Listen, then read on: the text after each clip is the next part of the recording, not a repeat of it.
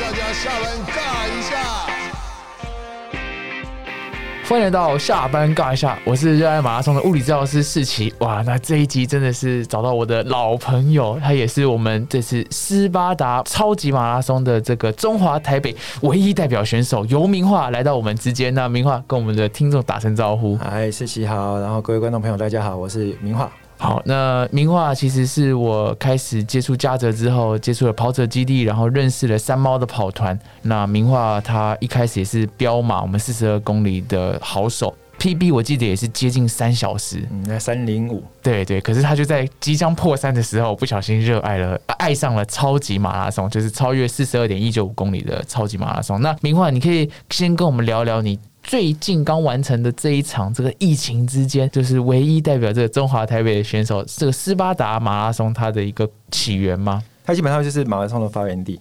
那它这个比赛，它比较有趣的地方是说，第一个它资格取得就很困难，嗯，好，它每一年它全世界大概就只有四百个名额。那这四百个名额里面呢，包括日本有保留名额，希腊本地人有保留名额，所以。大概只剩下三百二十上下的数量给全世界的超好手去去争取。那争取他的资格，大概就是你必须得参加几个杯赛，呃，认证的二十四小时的杯赛，就是他们有承认，嗯，对。然后你起码你的成绩要到一百八十公里才有资格报名，就是二十四小时赛你必须要完成一百八十公里，对，才有资格报名。然后呢，两百二十七公里可以直接入选。哦，那你再扣掉入选的。直接入选的来说的话，其实他的剩下的名额就很少很少，对，然后再去抽签，然后抽签就是大家就各凭运气，但是它每一个国家它会有一一定的比例，像台湾大概基本上是六个，那在一七年的时候，那一年可能是我们之前的表现真的很好，所以我争取到十四个名额，然后那一年是有十二个完赛，创下当年。最高完赛率的国家是对，那今年不小心被我破了，因为 一个人中华台的一个人出赛，对，也非常如期的完赛。哎，那这是因为疫情的关系，就是去之前其实你也你也特别多的准备。那你可以跟我们聊一下，就是这一场斯巴达马拉松，你在开赛前一些难忘的经验吗？经验大概比较难忘的就是筹钱嘛，嗯，因为疫情的关，呃，最应该说他。难忘是它的不确定性，因为不知道会不会举办。好，因为它二零二零年已经停办过一次了。嗯，然后再来就是我们的防疫政策也是一直在改变，台湾越来越严，越来越严格，所以也会让呃选手在呃出发之前会有很多的忌惮，或者是他有很多考虑预算上面的考虑，然后呃有没有人跟你去的那那个考虑。那今年就是太多选手他们呃可能因为这样呃成本太多了。然后再来就是疫情安全的考量，所以就放弃了这一次去的打算了。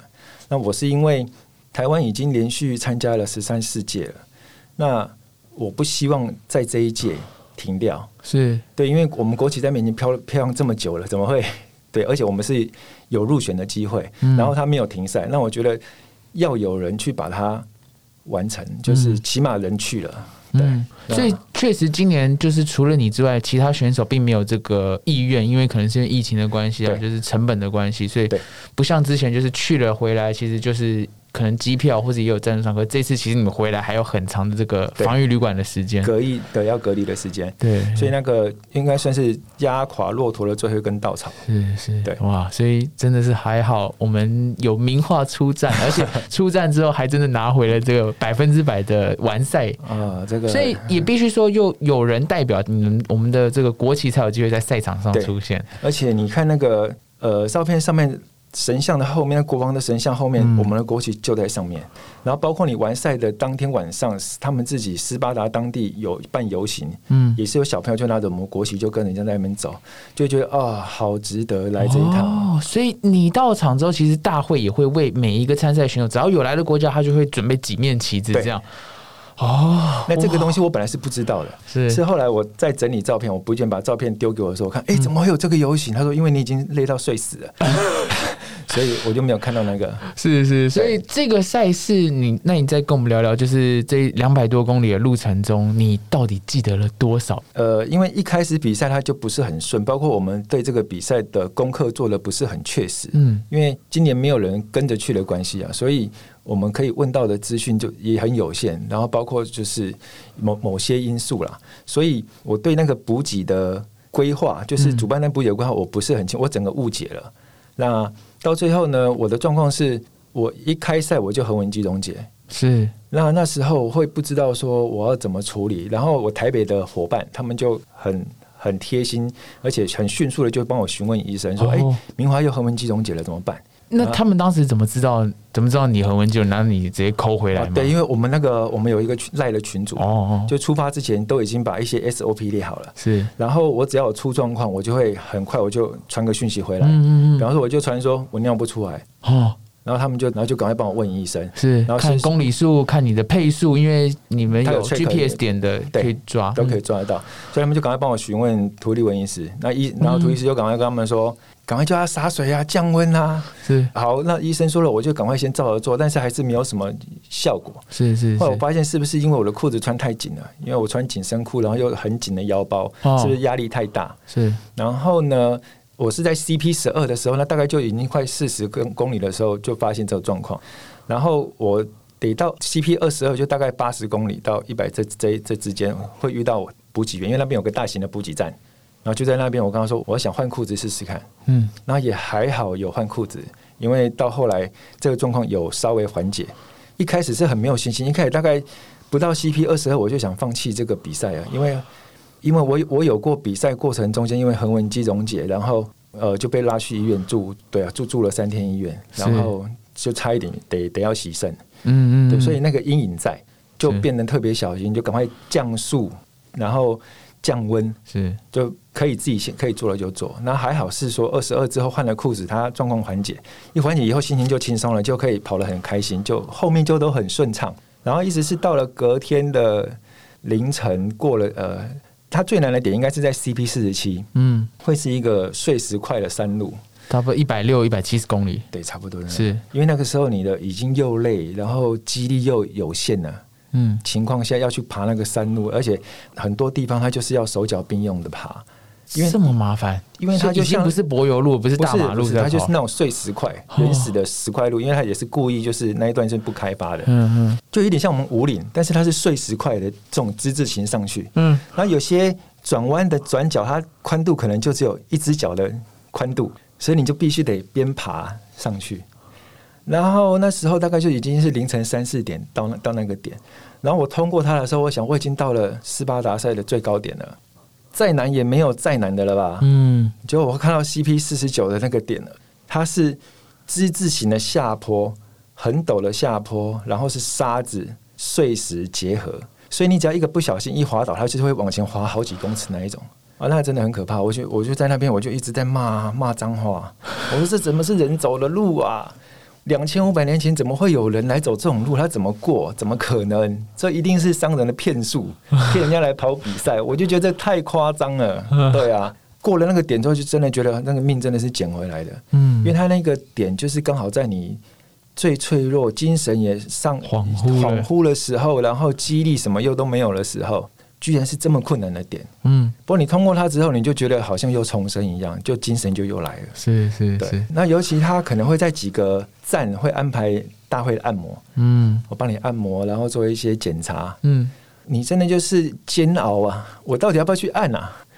按了一下之后很舒服，又不想走，或者是就停在这了对，然后或者按了一下太舒服，然后要起跑的时候，哇，按太松了。嗯，对，然后就会都很挣扎，所以怎么都只能做一点点，做一点点。是是。那这一路上，我好奇，就是因为你们有很多选手一起出发嘛，那你有没有跟哪一国的选手，或是你们彼此之间会一起互相照料吗？还是你有没有类似的经验可以跟我们分享？，呃我们基本上就是像我跑到呃晚上凌晨的那路段的时候，就我的头灯也没电了，嗯然后就会有国外的选手，他就会是觉得说我们可以一起跑或者一起走，因为那时候晚上大家已经呈现都是跑走跑走的状态，因为实在没有办法，就是一直跑下去，你就可以依附在那些。人高马大的选手周遭，对，反正有人跟着走就就比较安全。对那只是因为跟大家一起走，你就受限于速度，嗯他们慢你就得跟着慢。所以后来我还是选择从我拿我呃后面的警示灯，就拆后面的灯来当照明，我还是就先走我的。嗯那基本上跑超马它好玩的地方，或者是说它会特别让人家觉得感动的地方，是它就是一个互助的。即便说今天大家语言不相通，可是他经过你的时候，他发现你有状况，他还是会问你一句：“你还好吗？需要帮忙吗？”那你就会觉得哦。还可以，就是谢谢你们，就是都会很很很感动。是因为大家其实相当于就是都很想看着彼此完赛，对。因为这个赛赛场上其实完赛的就是胜利，因为并没有在拼那个前两名、前三名。呃，这也是斯巴达超级马拉松让人家最感动的地方，哦，就是速度快的选手很快，他二十几个小时他就完赛了，但是他们那边当地的民众，他在夹道欢呼的是等到你最后一个进来的那个人。哦，嗯，关门时间前进来的那个人，他的掌声是最多的，他们觉得你坚持到最后。嗯，所以你从一进呃斯巴达一进入到斯斯巴达市区之后开始，呃，这那二点多公里，真的都是居民夹道欢呼、嗯，拍手帮你加油。是那是几个小时后了，那是开赛后几个小时，开赛呃，因为每个人他的关门，我说他关就是关门前啊，大约是关他关门前就是他就是三十五六三十六小时之前。OK OK，对，就是他们现场会有很多民众守在那边，是。甚至我们从呃雅典出发的沿路上，嗯，呃，民众就是夹道就是帮你加油了，是就是你走到哪里，人家就会啊 b a v o b a v o 对，一直帮你加油，你就觉得哦，好舒服哦，这些人很热情。嗯，那你可以再跟我们分享一下，其实我们刚刚在就是录音前，你有跟我讲到，就是你在 CP 七十多，就是相当于要接近终点前，所以那时候你说你已经开始跑到恍惚了，对。你你跟我们分享一下那时候发生的事。我觉得我到 CP 六十六之前，也在一百六十几公里那、嗯那个时候。总共有，七十五七十几个，七十五七十五个，对，就是七十五个那个 checkpoint，对。然后我知道我自己很清醒的时候是在 CP 六十六，那那个时候已经是两百一十五公里了。嗯。然后我发现我自己开始有状况的时候是 CP 六十九嗯。到 CP 七十这一段，嗯。它是最后一段的海岸线，就是到了七十之后，它是一路下坡了。那我在这一段的时候，就是我自己也觉得特别的呃有感应，因为我在跑的路上，我可能已经恍惚到连周遭的人都觉得我有问题了，就是精神不是很好，所以路上会有裁判巡逻车，他们还甚至停到我旁边问我说：“你还好吗？需不需要帮忙？”那当然让他帮忙，就是就可能就被骗上车了，对，不能那么笨。就是回收车，OK，对，不能那么笨，不能叫他轻易上车。我看到啊呃，OK OK，然后我可以继续，然后我就跑一跑，就一个日本籍的跑者，他应该是呃日籍美一的那一种，嗯嗯因为今年的日本队他们是整队都没有来，整队弃赛，嗯也是因为疫情的关系，所以他们都没有来。他就从我旁边经过，他也是问我说：“你还好吗？”我说：“我可以。”可等到他经过我的时候，我就发现说，这个人这个场景，我在出发之前我做梦梦到过，哎，他就是似曾相识的感觉，很清楚这个人我看过他，而且我一样是在那么崩溃的状态下看过他。然后我就确定说啊，我大概差不多要扛了。是是是，对，然后因为后面就下坡嘛，那下坡基本上我们就稍微可以稍微小跑一下，就慢慢我就跑起来了。那跑到七十一 CP 七十一的时候，CP 七十一已经是两百三十三点五公里了。那那个时候我到了那边以后啊，就剩下剩下不到十几十几公里我就完赛了，我就已经放得很松。然后放了很松之后呢，然后就陆续觉得，哎、我经过了 CP 七十二、CP 七十三了。然后到 CP 七三的时候，我就看，哎、时间还有两个多小时，爬都爬了回去吧，不用那么急啊。然后就想说，哎、我要通知一下我的朋友，说你可以到准备来接我喽，我然后换衣服，要帮我准备衣服，嗯就很开心。然后连我披着国旗要进终点站，那画面都想好了，怎么样可以帅就怎么样帅。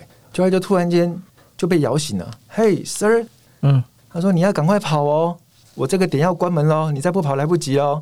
我说怎么会？我现在就剩下两个点，而且两个多小时，怎么可能会来不及？嗯然后他就指指着旁边里里程牌叫我看一下，说：“你看那边，我看啊，为什么在 CP 七十一？为什么我现在在 CP 七十一？我的七二七三怎么不见了？嗯我就吓到啊！然后我就赶快问他说：‘那我现在要怎么办？’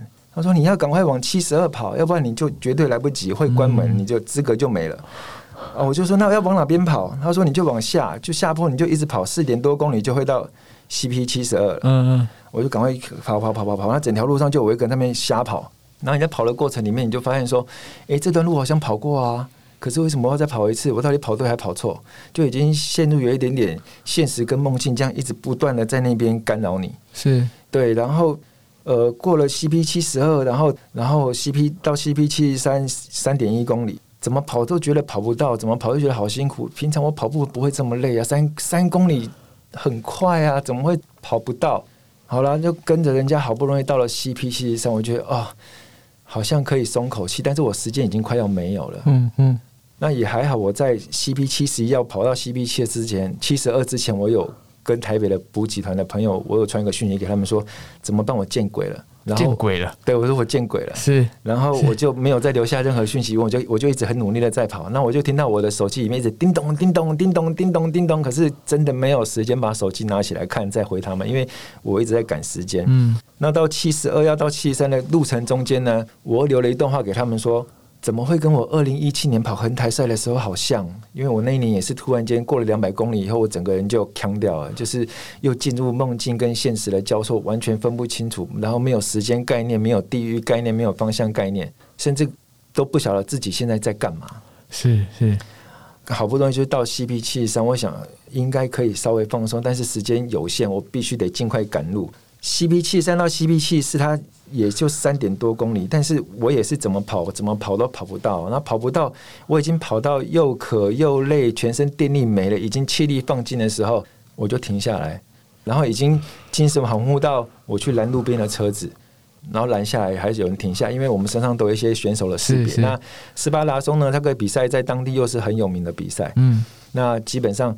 我们有请求协助，都会有人理我们。嗯，那我就问他们说：“你们可以帮助我吗？”因为我英文很烂嘛，所以可能我讲的东西他们也不是听得很清楚。可是我只知道他还没有回答完我的时候，他就被按喇叭，后面急促的喇叭声一直响，一直响啊！原来是警察，警察就来跟他说：“这边不能临时停车啊，你必须得移走。”然后我很怕警察开他罚单。就还好，警察没有开他罚单。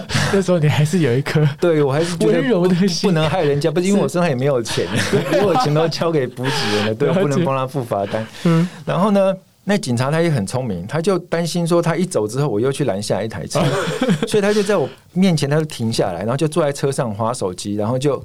跟着我撑，我在等他走，他在等我走，对，都都在等。后来我实在是忍不住，因为我在赶时间，而且我现在不知道我在干嘛，我就跑去敲敲他的车窗，他就把车窗摇下来，我就问他说：“你可以帮助我吗？”他就问我说：“你怎么了？”我就跟他说：“我遇到了状况啊，我明明刚刚我人在 CP 七十三，怎么会突然间变到 CP 七十一去了？”对，然后可能这种东西他们在。这么多年比赛之中，他们也看过很多这种状况，嗯所以他大概也觉得啊，可能又遇到一个坑的。那警长那也人也不错，他就帮我拨个电话给主办单位，他说现在这里有个选手有状况，嗯，那怎么处理？是那主办单位就是他的意思是说，呃，你跟那个选手讲，要跑就跑，不跑就弃赛。现在没有人有时间去处理这些东西。嗯，我想对啊，怎么办？因为。如果我自己是主办单位，我也是这样讲。反正有问题赛后来申诉。对，但是我就是呃，已已经听到说你在赛前做了所有的 SOP，你都忘光了。要不然我只要把手机拿出来，然后上他们的网站去 check 我的经过哪些点，对，基本也就没事了。然后那时候真的是万念俱灰又无能为力，然后我就一突然间崩坐在地上，然后警察就看我很失落的样子，他也不敢走。因为我不知道我可以怎么办，因为明明我脑袋已经完赛了，完赛的话不是已经走过一遍了，怎么会突然间又回到 C B 七十一线是怎样？好地狱哦！就是你一开始以为自己已经过七赛，然后怎么才看到七十一？你说被那种被推醒了，而且那种是站着，怀疑说我现在在七三七四，会不会我还在做梦？是不是我还在六十？会不会在十几？对，就有一种无限轮回感。你不知道什么是真的，然后甚至你会担心说：好，我现在即便到终点，那那。他会不会说我哪个点没过，叫你回去走？对，而且那个那个警察很好笑，跟我说，我如果现在载你是去 CB 七十三也没有用。第一个是你一上车你就丧失资格，第二个是 CB 七十三的点也关门了，你回去也没有用，你只能往前跑。是，我说我是跑不动嘛。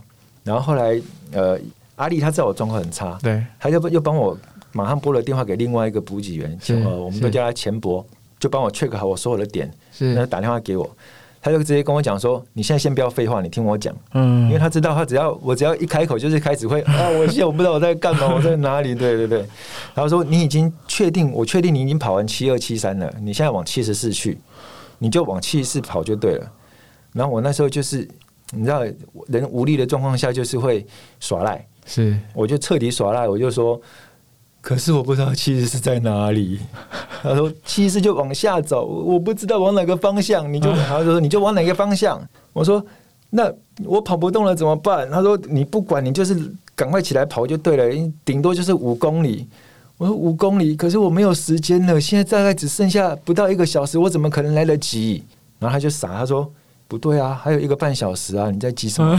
你一定过得了，你就努力的跑一下，五公里对你来说没有问题。他就一直鼓励我。嗯，好，我就起来。既然还有完赛的机会，那我们试试看。起来，我再去找那个警长。我问他说：“CP 七十四是不是往前走？”他就说：“Yes，Go Go Go Go Run，Go to Run Run Run。”就一直叫我跑，一直叫我跑。然后那我就开始慢慢跑，慢慢跑，慢慢跑，跑了大概五百公尺吧。CP 七十四就在我的旁边。那我刚刚在干嘛？我刚为什么？对啊，我为什么会突然间就对？可是那时候我还没有醒。那那个警长他很好，是他就在那个点等我，因为他就怕我又出状况。所以他在那边等我，然后一直跟我挥手说：“哎，赶快过来这边，这里就是 CB 七十四。”嗯，那我就到了 CB 七十四之后，他又赶快盯着我要完成电子检录，因为那是最后一站的电子检录。完成电子检录之后，他就叫我赶快跑，赶快跑，赶快跑，前面就是终点了，再坚持一下。然后我就又往往前跑，跑了两步，他过来，等一下，等一下，你回来，回来，回来！我说干嘛？又又又怎么了？对，又怎么了？然后他就帮我找个摄影师来，我们拍张照片。就在那边又帮我拍张照片，就哦，赶快跑，赶快跑，我就赶快跑。然后，呃，进到那个最后的大道之前，还有一个大，还有一个转弯。那警长又在那边等我，哎，往这边走，往这边走。哦，那我就好我就转进去。所以那个那个警长应该是我在这场比赛里面很重要的贵人。对，如果没有他这样一直 hold 着我，大概后面会发生什么事情，我自己也不知道。然后呢，我带我带去了补给员，那我就过了那个转角之后，他就出现了。啊，因为台北的补给员就一直跟他联系说。你赶快掉头去找他，要不然他可能会再出现什么状况。那我就看到他，我就问他说：“你是真的还是假的？现在到底我们在哪里？”然后他跟我说：“哦，我们大概还有一个多小时，然后前面就终点了。我现在先把国旗拿给你。”呃，他就一直鼓励我：“你要跑起来，跑起来。”我说：“我没有办法，我真的就只能用走了。我只要确定时间够，我就是慢慢走进去。因为他真的是气力放尽了，所以到最后也不是自己耍帅想要走进去，是真的没有力气了。那一直到终点。呃，带上完赛奖牌，然后带上桂冠，那段时间我都没醒，我都还没醒。我真正醒的时候呢，是整个过程完成之后，然后进到选手休息区，然后他们帮我完成所有的减伤，他会还会检查你说脚有没有受伤，哪里会帮你帮你洗脚做清洁、包扎，整个动作都完成了，可以回饭店的时候，一起来我就发现说我好想吐哦，因为可能太晒了，晒了两天，然后有点中暑的状况，一起来我就想吐，然后。冲出去找不到地方可以吐，因为旁边都是选手，然后真的忍不住就吐出来了，然后就再吐在一个选手身上，就他整个脸被我吐到都是水。嗯，那我想啊，完蛋了，他身材比我好，我就看看他，他就看看我，然后他只跟我说：“Are you OK？” 我说：“OK，Sorry。”嗯，然后说：“OK，OK，Don't worry，Go Go Go。”然后就叫我回去休息。完了就觉得哦，真的是对，不好意思，可是。他们也是跑者，他们也是这场比赛的参赛选手，他们大概可以理解我那时候的状况。那他们是在那边，就是看着别的选手进来，也是在帮忙加油，就觉得这就是他好玩，然后又让人家觉得向往的一个地方。是是，所以相当于体验了这一场赛事三十五个小时。实际上，当然在你的梦境里，可能过了三天都不一定。真的很辛苦，但是很好玩，真的是很好玩，就是。跑超嘛，我觉得它好玩的地方就是它有充满太多的未知性。然后呢，你在过程里面会遇到很多的问题，你得去想办法克服。当然，你在有补给团队的帮助之下，你可能会稍微有人盯着看会比较好。像我在台湾，我在自己做环台分段环台训练的时候，我补给员会在旁边看着。那很多东西你可以丢给他们，但是我们到外地比赛的时候，它就会有这些变数。是，那你除了自己想办法克服之外，你大概也没有其他的东西可以去辅助你，除非说，呃，你有一点像像我是外语能力很差，所以我就只能呃想依附人家，还得用鸡同鸭讲的方式，对对对，那对你就只能自己想办法去克服这个这个东西，嗯嗯，包括恒文机溶解，自己都知道大概可以做哪些处置，可是真的没有办法的时候，你就还是得做取舍。那这次我运气好，是我后来有解决。当然，隔天太阳又出来，温度一高的时候，它状况又来了。但是那个时候，因为有完赛的可能，所以就会稍微坚持一点。但其实到后面还是有点赌的成分在里面。那只是说后面那个赌的成分被我那个跑到腔掉的状况盖过去。对，所以就忘了它的存在。是是是是啊，就是如果在台湾比赛的时候，其实你就一个目标，你就是跟着某个。像你的教练一样的角色，因为他一直在你旁边，他就讲中文，对不会有语言上的问题。对可是你到了这个斯巴达，哇，这个当地人英语好不好？这个警察到底能懂你多少？你能跟他讲多少？甚至我们知道，其实呃，平常我们就只用母语讲话，然后突然要用外语，然后你你真的是很容易进入一个，呃尤其加上你又又又刚刚经历过一个现在在睡觉还是在醒着的状态对，沟通真的是变得非常非常的困难。对，但呃，你说它困难吗？它其实又没有很困难，因为比手画脚基本上这种肢体语言大概是全世界共通的啦。就是你要你要愿意去求救，你敢去求救，那基本上它都都会解决。是是，就是明华，你也曾经是一个马拉松的参与爱好者。然后我记得，其实你常跟我说，就是那个超马跟全马，或是甚至全马以下的这些赛事，是有很多感受上的不同。你可以简单跟我们讲一下，你到底什么原因爱上这个超马？纯粹是想要破坏自己的脚吗？哦，这当然不是。我记得呃，访纲里面有有问到说，我为什么开始跑超级马拉松？那世奇也是跑者，你也知道说，当你你刚开始接触跑步，然后旁边有一堆喜欢跑步的朋友的时候，大家最喜欢做了什么事？推坑。嗯嗯，我们当然也是嘛。然后呢，就是呃，有一年的金门马拉松，我就约了一群人说，我们一起去跑金门马拉松。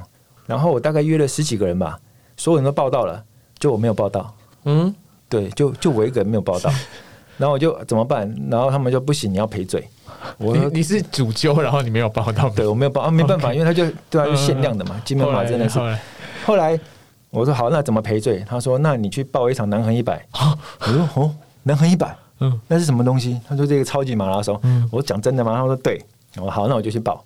因为初生之犊不畏虎，而且那时候根本不知道怕，因为你没对他没概念啊，反正一百就到报了再说。嗯然后因为我这个人是很认真的人，就是我只要决定我要跑这个比赛，那我就会去练习。那我练习的方式又比较极端，就是我今天报的是一百公里的比赛，嗯，我就会去跑一个一百公里的模拟赛，就是自己会去做自主练习。是是，然后在练习的过程之中，就又又遇到一个坏朋友，他跟我说，台湾有个比赛叫做横越台湾二四六，呃，就是从台中港酒店跑到五岭，两百四十六公里。那我们只要南横跑在几个小时之内，我们就有这个资格。哦，要不要拼一下？我说，诶，好哦，反正都已经在准备比赛了，那就试试看。对，然后就从准备这个比赛的过程认识下个比赛，然后从准备横越台湾的过程里面认识了斯巴达。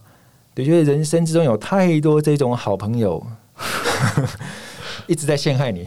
那我耳根子又很轻，只要你跟我讲，我觉得可以，我就去尝试。嗯对，然后就会一直跑下去。那它跟彪马不一样的是，它的竞争性没有那么激烈，但是我喜欢它的人情味。嗯呃，感受最深的时候是，呃，我记得我我在跑南横的之前，高志明大哥他就会他知道我要去跑那个，他就会主动跟我讲说啊，明花你要记住哦，有几个你要跑到哪边，然后有几个点你要特别注意，然后这边有几个上坡，你要坚持到哪里之后保留体力，然后这上坡过了之后怎么样，他会给我一些策略，嗯嗯嗯他自己以前跑过的，或许是他跑过的，他一些经验分享，那你就可以照着他的这个东西去跑。然后我在跑横越台湾的时候呢，因为那个时候你根本谁也不认识，那时候我们就真的就只是跑步界的菜鸟。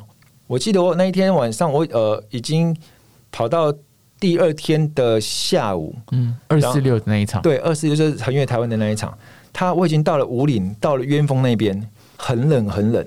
然后我远远就看到有一个跑超马的前辈，他就在那边煮好一锅汤热食，就叫你赶快来吃。他说后面的路会很辛苦，你赶快来吃一吃。然后可是我说不好意思，你不认识。嗯他没关系，因为我知道跑超马的在这边他一定会很辛苦，所以你赶快来吃一吃，吃完然后他也是选手，他不是选手，哦他不是专程上来煮东西给选手吃。是是是，他那知道今天有很多人跑二四六，对。所以他就站在那边帮大家准备对，然后有。也许有些是他的朋友，嗯。那但是他就会照顾到其他的是人，然后我就觉得哦，真的很感动，就是跑超马让我很感动的地方，所以到后面基本上我就是主要都是跑超马赛事，因为我觉得这种东西是。嗯感动是可以被延续的，包括说它一个传承，嗯，我们也可以用我们的经验去给照顾照顾后后后之后有兴趣想要跑这个的人。那彪马的话还也是跑，但是我就会把它当成它不会是我的目标赛事，嗯就是一样台北马一样会去跑，但是它可能就只是我去那边玩，嗯，就心态态就会放的比较轻松一点。来寻找下一个可能参与你们超马的对，看小学弟、小学妹。耳根子比较轻呢？哇，我我我大概可以听懂你那个感觉，就是你跟一个素不相识的人，然后在你人生那应该是生理上最最痛苦的其中一个感受上，然后被他照顾到，对。我们而且都是无，偿的，你就觉得这个真的是，呃，嗯。包括就是我在比准备比赛过程里面获得真的是很多帮助，就是那那个时候你也没有任何资源，就光包括一只 GPS 表，嗯。那对我们来说可能都是很大的花费，而且你也不知道到底买什么好，嗯。然后就会有跑超马的前辈他就主动帮我介绍一些厂商，说：“哎、你可以试试看他们家的东西。”是然后那些厂商也也可能是看那些姐姐前辈们的面子，然后就也是出借我一只表，那我就觉得哦很开心。对对，因为超马你们的表呃肯定不能只有十个小时，对啊肯定不能只有十二个小时，所以它的需求啊什么的，其实也会特别的极端。那需要这么大电力的手表，肯定也是都是最高阶的款式。对啊，那你就觉得啊，我何德何能可以受到这些人的帮助？这样，嗯然后就觉得嗯。你在这个过程里面，你觉得你有收获？那收获可能不是你成绩上，或者是呃金钱上面、物质上面，是到那我觉得那是种心灵上面的收获。你觉得真的，你从事这运动，你不会让不会让自己觉得，呃，就跑完就就没有了。那那那个空虚感不会那么重，你反而会是觉得那种是满满的满足。我可能跑完这场比赛，我获得一个完赛的喜悦，但是我更开心的是可以跟这么多人、这么多哦爱好的，我们一起在完成一件事情。是。那也不会说啊，你今天我要把你干掉，你就是第一名，不行，我要把你没有，就是嗯。我们即便已经完赛的人，我们还是会在那边等着你回来，然后看着你回来，然后帮你加啊，你好棒那样，你会觉得那那种那种感觉就是一家人的感觉。对对。对，超马某种程度你更期待看着他回来，就看着彼此回来，然后甚至陪你的补给员啊，然后有一起补给的伙伴，那都是一起共建的一个回忆。嗯，对，我记得我们应该是一九年你的那个花博超马二十四小时那时候有那个是我麻烦你来帮我做，那是我第一次呃参与名画的一个赛事，然后那时候我是陪你守夜了，我也不知道你还记得多少，我完全记得。我只记得你说你会腔掉，然后甚至会感受到哇，这个人，然后这群人在这里在黑夜里面绕圈圈，然后我光站在那里，我都觉得自己快 快昏了，然后这些人竟然还还不想停，而且还一直在压着自己的表，就是你们都有一个目标，因为你说二十四小时要一百八200至少，但我们跑花博那个比赛呢，基本上大家那时候在拼两百公里，因为两百公里嗯。是国内呃二十四小时赛的国手资格认证的低标，是所以你只要跑到两百公里，那基本上你就是认证的国手。嗯超马赛，那什么好处也没有什么好处，就是他只要有办世界杯的比赛，我们就可以穿上中华台北的衣服出去比赛，就有机会了。但是他因为前面两百到网上可能还有很多人哦，啊，他也还是有一个排序。是是，那大家只是其实跑呃，我们在跑超马，在做这样运动啊，包括我们去跑那些杯赛的时候，大家想来当第一个就是荣誉嘛，然后再来是争取那个资格。嗯。可是基本上，大家我觉得大家争取的是一种荣誉感，因为跑超马的大部分都是素人。嗯嗯。那你说，我们刚才聊到说标马跟这位的差别，因为标马的高手真的太多了，对。我们根本完全没有机会被看到，更何况国手这两个字。可是超马，我们觉得我们有可能，我们市井小民会有机会穿上中华代表队的衣服出去比赛，我们会觉得这是一种光荣，嗯就是为了那个荣誉感，然后大家在那边拼这个荣誉。是是，那你说拿到之后，其实还是很辛苦，因为超马它并不是。呃，它不是奥运项目，对所以它相对它资源就少。对那我记得之前的前辈他们代表台湾出去比赛，政府有有好像有补助，就是一万五，那其他都还是靠自己。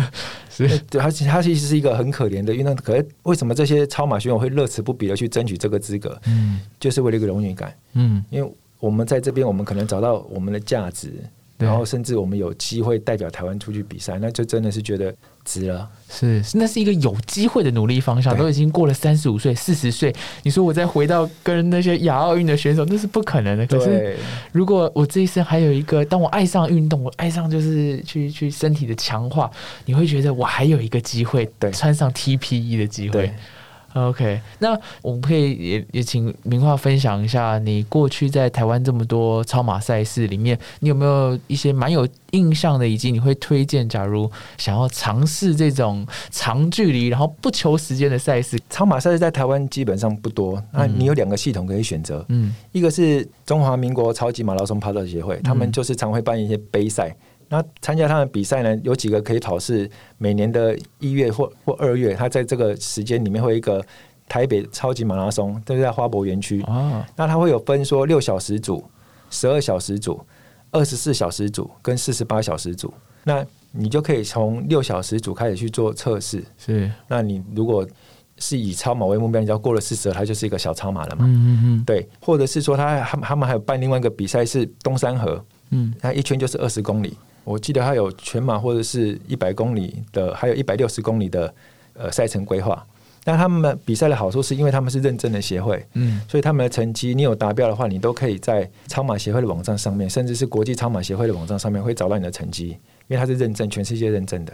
嗯，然后还有另外一个团体是 TUR，它就是自助超超马协会吧。是对他们，他们就是一群很喜欢跑步的人啊、喜欢跑超马的人，然后他们会自己办的比赛，他就是没有认证而已，但是他们的补给听说是特别的丰富，嗯，嗯对，所以会有很多爱好者就是喜欢跑他们比赛，呃，他们的安全性也也算高，因为他们也会有一些 GPS 的确认的的的东西让你带在身上，对。然后就有这种驴跑的感觉，对，然后跑到哪有个点可以吃到哦那个吃的，听说是很夸张啊，牛排啊什么都来。是是。那也可以请明华分享一下你在装备上的，你通常在使用装备上有哪些特别的吗？因为要跑超马，我们知道跟一般的马拉松可能距离比较长。曾经在像村上春树，他就是分享过，他跑跑一百 K 的时候，在五十公里需要换个鞋。那你有这类的习惯吗？我自己的话是没有这个习惯，因为第一个我觉得浪费时间，嗯第二个可能有抽筋的风险。像一般跑超马的话，我们有几个装备是必检的，就是在检查里面一定要的头灯，嗯，那可能会需要带到两组，甚至电池要两组，因为就怕有状况。是然后水袋背包，嗯然后呃救命毯，就是那种铝箔纸那种救命毯，嗯那个也都是必检装备。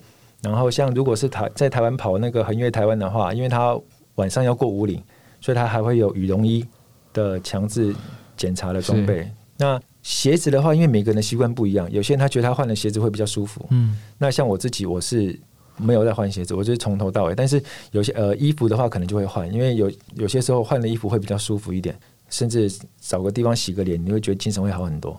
是是是，那还是会依靠一些补给啊，就一些咖啡因的东西。那现在那种产品很多，就都可以试试看。我曾经在呃某一年我在跑横越台湾的时候，半夜在五岭的山区，光靠咖啡因就救了很多跑者，因为有些是高山症，有些就是没有精神，有些是跑到边跑边吐。嗯。但是给他吃吃了咖啡因以后，他们状况都会好很多。哦，所以其实真的跑到超马的境界，很多人的生理状况也都是处在一个临界点，嗯就像你刚刚分享在这个斯巴达的经验。那因为你刚刚其实也有提到这个恒温肌溶解，你可以简单跟我们就是听友分享一下，在你自己身上会有哪些症状，然后要怎么去缓解他们？我最明显的那一年就是我遇到你的那一年嘛，嗯嗯，他就是你会突然间排不出尿。嗯那因为以前我没有跑过这么长时间的赛事，我以前我在参加那个比赛之前，我大概是以十十二小时的比赛已经算是极限了。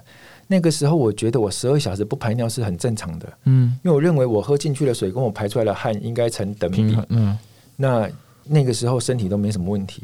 可是我那一年跑二十四小时赛的时候，我过了十二小时之后，我就突然间排不出尿。那那种感觉很奇怪，它就是你你有尿意，你会想尿，你踩踩出去每一步，你都觉得你想尿尿，可是你就是上不出来。那也是在赛场上就开始去问很多前辈，然后就建议我大量喝水，大量喝水，补充电解质。那我们就照着做，可是还是没有办法排尿。那那那一次的比赛是呃赛程是进入到十五个小时吧，那那那个时候就开始觉得大概不行了，就是不能再跑跑下去，我可能真的会受伤。可是我又不想放弃这个比赛，所以我就决定我后面的时间我都用走的，把它走完，走到下午两点。那那一场比赛走到下午两点，我大概也是走了一百八十七公里，就是那场比赛我最后的成绩是一百八十七公里。那呃也很感动的是那一天涂医师他也跑来现场看我，是那我的补检刚问他说：“那怎么办？明花他现在这状况怎么办？”嗯嗯嗯他就判断说他是横纹肌溶解，然后他也知道说剩下两个小时，你叫他放弃比赛不可能，就让他走完，走完就送医院。对所以我就是在那一次就进医院，那进去哦判断果然是横纹肌溶解，是然后那个医生也吓一跳说差一点点，你真的就差一点点。嗯嗯所以我从那个时候就对这个问题就会很注意。对，所以说如果以观众朋友如果以后有想尝试这这一个运动的时候，你可能你你在参你在去参与它之前，你对这些可能会发生的身体状况，你就要有一些一些些基本的认识。那真的碰到状况之后，你不晓得怎么处理也没关系，因为超马场上会有很多人愿意帮你解决这个问题，或者是给你意见。嗯，对，那真的不行的话，还是得做取舍，就是可能就是放弃比赛。是对，所以呃，在讲到今年的斯巴达，一开始我发现状况的时候，那我可以用我自己有限的概念，我去做解决。嗯，那当然我也做好弃赛的准备。那当我所有的方式试过之后，它还是没有用的话，那我可能我也是会选择弃赛。嗯只是说在希腊弃赛很不甘心而已。对，对，划不来。而且花了这么多钱，而且气完赛还要回家 对隔离，其实不会因为气赛，你可以比较早回到台湾。对，而且嗯放放不下，对，花那么多资源。那因为我们知道名画是从全马开始练到超马，那在这个训练过程，你会因为你也曾经拼过就是三小时出头对这种成绩，我相信你对全马的课表也很熟悉。那你会说，就是全马跟超马的训练上有哪些元素上的不同吗？因为都既然都是长距离的话呃，我觉得最大不同是心态的上面会差很多。像我们在练习全马课表的时候，它都是很拼，速度嗯课表 tempo。对，可是跑超马的课表基本上都是很欢乐的哦，啊。比方说，我今天我约世奇说，哎、我们今天我们去淡水吃个阿给，啊怎么去？我们跑过去 从景美去淡水吃它三十五六公，里，对，就这嗯样就跑过去。然后你可以坐车回来，可以骑 U bike 回来，你嗯想跑回来都可以。是那这可能就是我们的练习方式，就约一约，大家就一起，呃，就一起出去玩。我还有几个很疯狂的朋友，他们就从新店跑到大雪山，嗯，就是一个旅行的概念，对啊，就是徒步旅行的概念，就这样跑过去的哦，那一趟就是一百多公里这样，嗯嗯嗯很猛哦。就是是跑长跑的人，我觉得这些人都是很热爱跑步，嗯，那也会很注意自己的身体状况，是对，那也大概知道自己的身体可以承受到什么程度。也有那种半夜我们就突然间想跑，一约，那我们今天就去环个大台北吧，嗯那就是嗯六七十公里，就这样绕一圈。那呃，我们会是在一个很开心、轻松的氛围，强度不会那么强，对但是我们主要练的是耐力。对，然后另另外，我们刚刚说的是心态嘛，那再有我觉得就是我们是透过这种呃跑旅的方式去训练自己的耐力跟续航力，去提升。常常会我们问我们问我们说，那你们超马跑那么久，全马一定没问题啊？嗯，因为随随便跑都怎么样？其实还是有差距啊，因为我们跑的强度也那么强。你跑比赛一定是跑得完，但是可能成绩还是没有那些选嗯选手好。人。家会想说你练的量那么大，应该随便跑个三小时二十分钟，其实不一定，有其实时候不一定不一定。对你来讲舒服的身体，有时候是四小时，对四个多小时完赛，但是它的底在的话，确它确实是有一些帮助啦，嗯因为你嗯会比较晚，肌肉会感受到疲劳。嗯。像我们一场比赛跑下来，包括这一次，一点抽筋的感觉都不会有啊，嗯。你只会觉得肌肉稍微有点紧紧的，然后稍微拉一下，哎、我也可以继续跑了。对，是是，你已经让身体处在一个一个一个可以一直动的状态，一个对。可以可以一直动，即使你的意识都很不清楚了，开始所以这一次我一直跟大家分享我这次比赛的过程。嗯。呃，我常常用燕博的一句话是说，嗯。心没有放弃，身体就会跟随。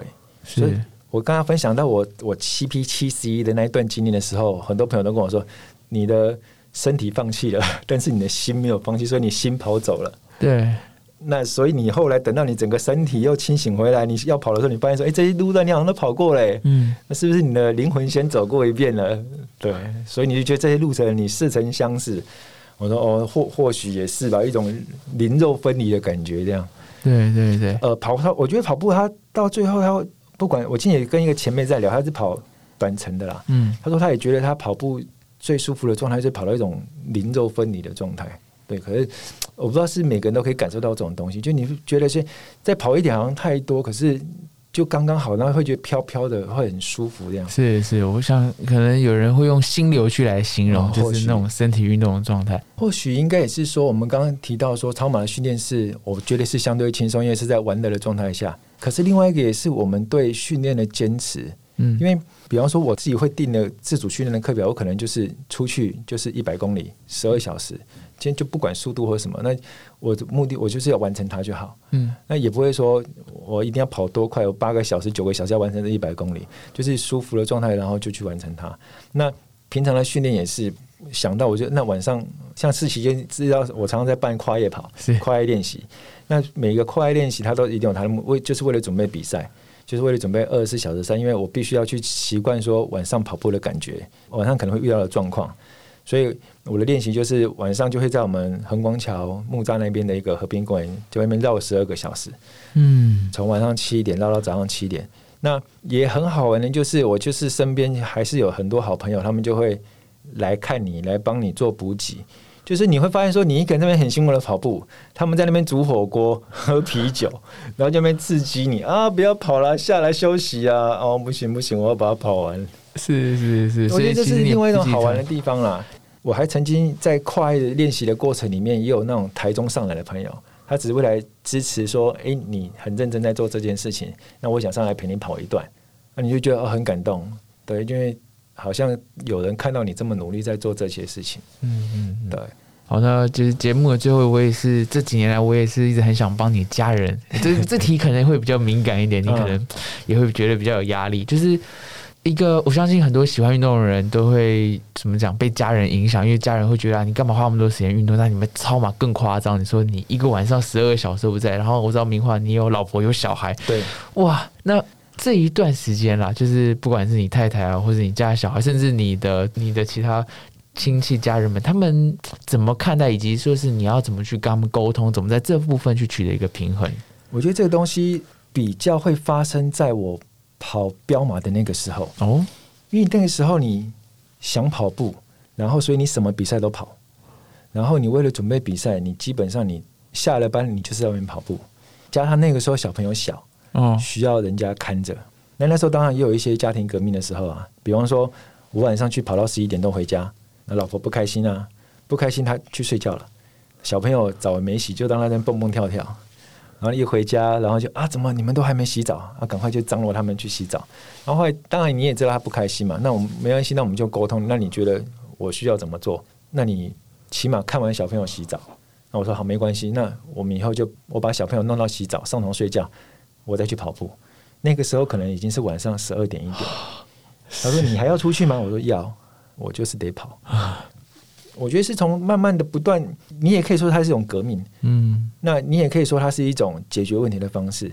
当然后之后我们在时间的调配上还是有做一些沟通。那所以呃，慢慢的他们也会觉得说，哦，好像真的是喜欢跑，不是为了一时的跟人家跟风啊，逃避小朋友，呃，逃避对对对责任，对，嗯你说那个逃避小朋友可能也是一个，我觉得就尽量去找到大家彼此可以接受的共同点，然后大家去努力看看。那到后来也是因为有跑出一些成绩，我记得我跑了标马，跑到后来也是可能有一些厂商看到，嗯呃，这个人可能很认真，也不是说成绩多好，就是说，诶，这个人很认真啊，也有上过几次台，所以他会呃也给你一些产品的赞助。然后我就会跟他们说，你可以把东西转成女用的吗？他就送给我老婆说，诶，这是厂商送的。然后接触超马之后，就是这种东西也变慢慢变多了。那有些时候我的家人，或者是我丈母娘，或者是我的岳父大人，他们是透过他们的朋友口中说：“诶，你这个女婿很厉害，很能跑。”哦，然后或许有让他们改观一点，说：“哦，他是真，他是真的认真的在跑步，不是去拈花惹草。”对，就让他们放心呐、嗯所以我的跑步的朋友，包括补给员这些人，不管男生女生，我都会介绍他们认识。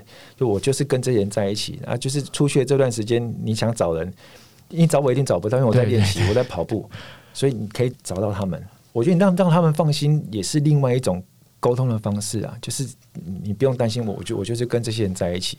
而且我很乖，是我每次我只要做完一趟练习，或者是一场比赛结束，我都会乖乖的写运笔，哦，让你知道我都在干嘛。对对对，对有个图文记录，骗不对了人。对对对对对对，嗯对，那这一集就是非常开心，明华来到我们这里。其实我认识明画这几年，然后看到他终于能够达标斯巴达，甚至在疫情期间这样出去，就是非常的惊讶，也非常感动。甚至看到他回来，刚刚聊了才知道，在梦游之中突破了几个门槛。然后，当然这一集很多名画的分享，我觉得除了送给他这几年陪伴你的补给员啦啦队之外，刚刚这一题也是希望，如果你的家人或是哪嗯哪怕只是转述，我相信他们虽然很少在你的社群媒体被分享到，可是身为家人，他们一定也是一直爱你，一直担心你，只是常常就是说不出来。